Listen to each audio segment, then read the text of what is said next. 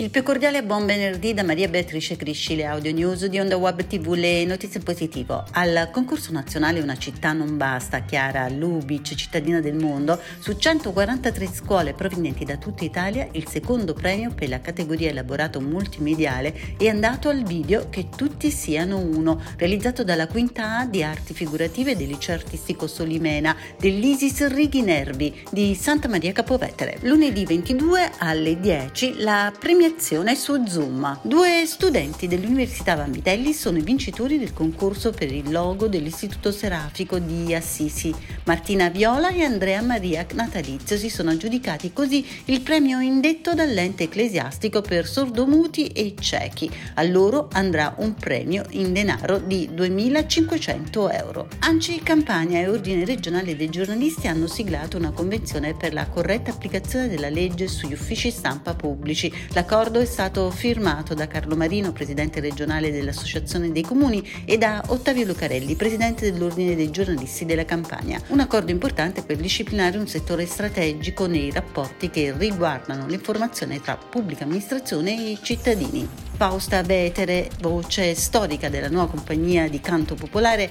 è l'ospite del prossimo video dei I racconti meravigliosi e questo è il progetto di fiabe e storie popolari casertane raccolte dall'antropologo Augusto Ferraiuolo in collaborazione con Mutamenti Teatro Civico 14 e Brillante Massaro di Matute Teatro. Sulla pagina social dedicata ai racconti meravigliosi si vedranno le fiabe video registrate singolarmente. Ed è tutto da Maria Beatrice Crisci, un forte abbraccio e una raccomandazione. Seguite le notizie in positivo di ondawebtv.it.